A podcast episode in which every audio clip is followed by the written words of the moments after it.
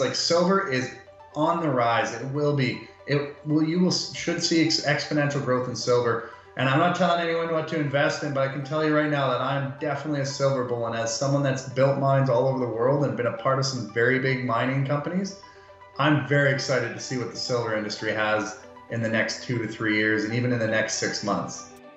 Joining us for a conversation is Morgan Lekstrom, the president of Silver Hammer Mining. Mr. Lekstrom, welcome to the show, sir. Thanks for having me again, Maurice. Great to hear from you. Talk to you again. Mutual, sir. It's great to have you join us today to discuss the latest developments coming from the newly formed Silver Hammer Mining Corporation, which is positioning itself to become the next pure silver play in the United States with highly prospective silver projects in Idaho and Nevada. Before we begin, Mr. Lekstrom, please introduce us to Silver Hammer Mining and the opportunity the company presents to shareholders. Sure. Thanks, Maurice. So Silver Hammer, which was formerly Lakewood Exploration, for folks to remember, uh, we are a newly formed silver company. We have three highly prospective assets: one in Idaho, the Silver Strand Mine, past producing to 90 meters in the Revett Formation, the exact same formation as the Lucky Friday and Sunshine Mines. These 1,800 meter deep mines, high grade silver and having that only ever mined to 90 meters gives us an advantage for exploration, a fully consolidated land package. Also, we now have the two assets in Nevada, one in the historic Hamilton district, which is that 1860 to 18 mid 1870s silver rush.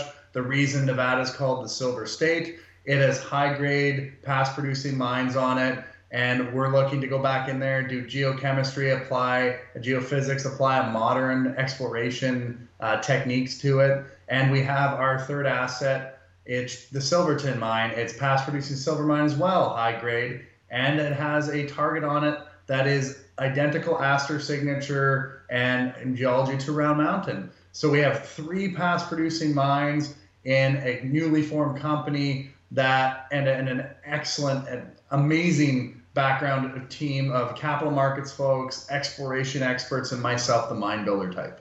Now, before we get into the projects, let's talk about the name change. What prompted the name change, sir?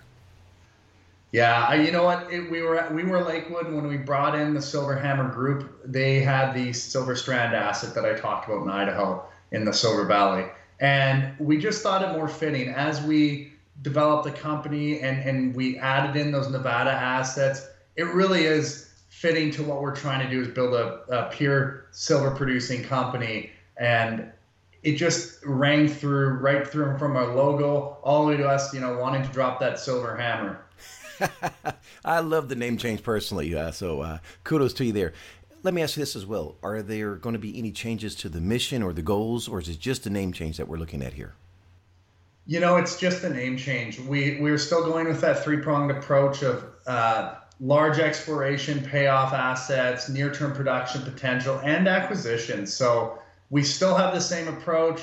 We were formed four to five months ago, and we've been running since we've been formed. Absolutely hair straight back, getting drilling permits going, and we'll talk about all that all right, well, let's go on site, sir, to the flagship Silver Strand mine where the company is engaged in its first phase of their drilling campaign.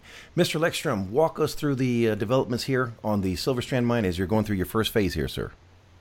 Yeah, so like I said, we, we just captured that Silver Strand mine about four, four and a half, five months ago. And we were able to go into the existing underground, rehabilitate that, create a new drift, which means we were able to go from the old part of the mine and create a new area in it and step out a drill bay. So we had better access to the ore body from underground, um, better ability to hit it at depth and, and at, on width. And that prevents us from using all the surface drilling and that overburden drilling. So, you know, the 100 meters of drilling you would do to just to get down to where we are. So it was really a strategic move. Um, it allows our underground to be utilized again, which not a lot of people have that ability. So we are starting a drill campaign. We just kicked off our surface drilling, so we are hitting some surface targets as well. And we are mobilizing our underground drill as we speak. So it's really exciting. We're going to try to get that, you know, initial phase of drilling done here in short order. Um, we have some really exciting targets that were we're not hit before. We have results from the past as well, so we, we do know where to aim, and it, it's it's very exciting for us to get that underground going and get underground again. It, it really helped with the permitting phase. Most permits in the Forest Service take about a year to two years to get. The team and myself were able to get these permits in like two weeks. Oh, that's impressive. The commercial success is all there. Let me ask you this, sir. Uh, in reference to drilling, when do you expect to have results? Well, you know, the typical adage in the US right now is that the labs are very backed up. Um, so, you know, the typical two to three to four months. Um, and if we get them before that, the market will hear about it. But uh, that's our timeline right now. At, like I said, we're, we're commencing drilling in the underground and we started drilling on surface. We do have core we're looking at, but you know the labs labs take the time they do. It's very busy exploration time right now. Looking forward, what are the development plans on the Silver Strand? You know, so define the ore body, put a resource on it, start testing the depth and the and, and along strike, um, mineralization on surface, as as well as all the way up to that burnt cabin area, which is in our five and a half kilometer land package that had never been consolidated before. So we're doing a lot of surface geology work. Obviously, when the snow flies, that that tapers back, and then our drilling. So we're gonna have a lot of good catalysts coming out of Silver Strand. Um, and moving forward, it's utilizing that underground, right? Having the ability to utilize an existing underground to test depth and looking at different mining methods will really set us set that asset apart and a, as a potential tier one asset. Leaving Idaho, Silverhammer Mining expanded the property bank last month by adding two new silver projects in the Silver Alley of Nevada. Sir, please acquaint us with the Nevada assets respectively and the latest developments from each, beginning with the Eliza Silver Project. So the Eliza Silver project was really interesting for us. We were super intrigued by both assets. And we're intrigued because they're in this past producing area, similar to Silver Strand, but these are historic past producing areas. The Hamilton district was that prolific silver rush, 1860s to late 1870s, had produced 40 million ounces of silver out of the mine, that Treasure Hill mine area, which is on something called the north side of the Eberhard Fault. These areas were walked away from we are on the south side of what's called the Eberhard Fault. We have the existing, the past producing California mine. We also have a bunch of different target mines along there. They are covered over with shale, whereas the old uh, Treasure Hill mine was in this Devonian limestone, so it was very visual. So in the 1860s, 1870s, they did not have the modern technology, modern geology knowledge, or geophysics, geochemistry to go and explore that even deeper. So they do have some past producing mines on there, five and a half thousand grams a ton to 18 and a half thousand grams a ton silver out of these mines. So we know it's there. We are just going in and exploring it. And now we're starting. We did. A, we're doing a mapping program right now, and we're starting to look at doing some geochemistry and hopefully come up with some drill targets in fairly short order. And how about your second asset there? Silverton, also a very interesting project for us. It's it's on the lower side of Nevada, so between Tonopah and Ely and it was a past producing silver mine 933 grams a ton silver. And the property is actually segregated into two chunks. They're all in the same land claim package but one side of that property was the past producing silver mine and the other side of the property exhi- exhibits the exact same or similar aster signature to kinross's giant gold round mountain project. And we have samples coming out of there now that are ranging up to six grams a ton uh, gold on the on surface. So it's very promising as as a dual play property for us that we have that ability to look at a near like Round Mountain um, signature and geology. It's very very unique. Switching gears, let's look at some numbers. Mr. Lekstrom, please provide the capital structure for Silver Hammer Mining.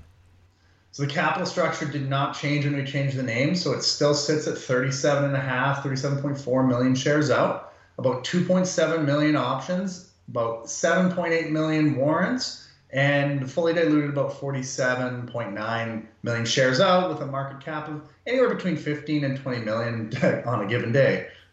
Well, before we close, Mr. Lekstrom, what would you like to say to shareholders? You know, I the silver markets have been very tumultuous lately. Um, miners have been going down, and I, I always like to say to people, the best time to build a mine, to explore for a mine, is when it's down because you want to be ready for when that market's screaming and going again. There's a lot of industrial um, use for silver. The new solar panels, the new uses for EVs, like silver is on the rise. It will be. It will. You will should see ex- exponential growth in silver. And I'm not telling anyone what to invest in, but I can tell you right now that I'm definitely a silver bull. And as someone that's built mines all over the world and been a part of some very big mining companies, I'm very excited to see what the silver industry has in the next two to three years and even in the next six months. Well, even the leaving the industrial component, just the fiat currency expansion, uh, silver is an undervalued asset. And I know that there are a number of silver stackers out there, but that I think at the introductory level, holding bullion is a great way to preserve your capital and preserve wealth.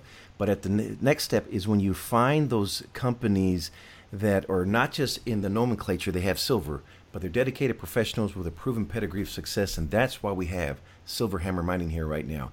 Mr. Lekstrom, for someone that wants to learn more about Silver Hammer Mining, please share the contact details.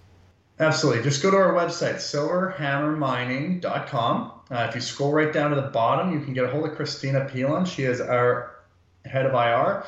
Um, and you can email us as well. And we will respond in short order.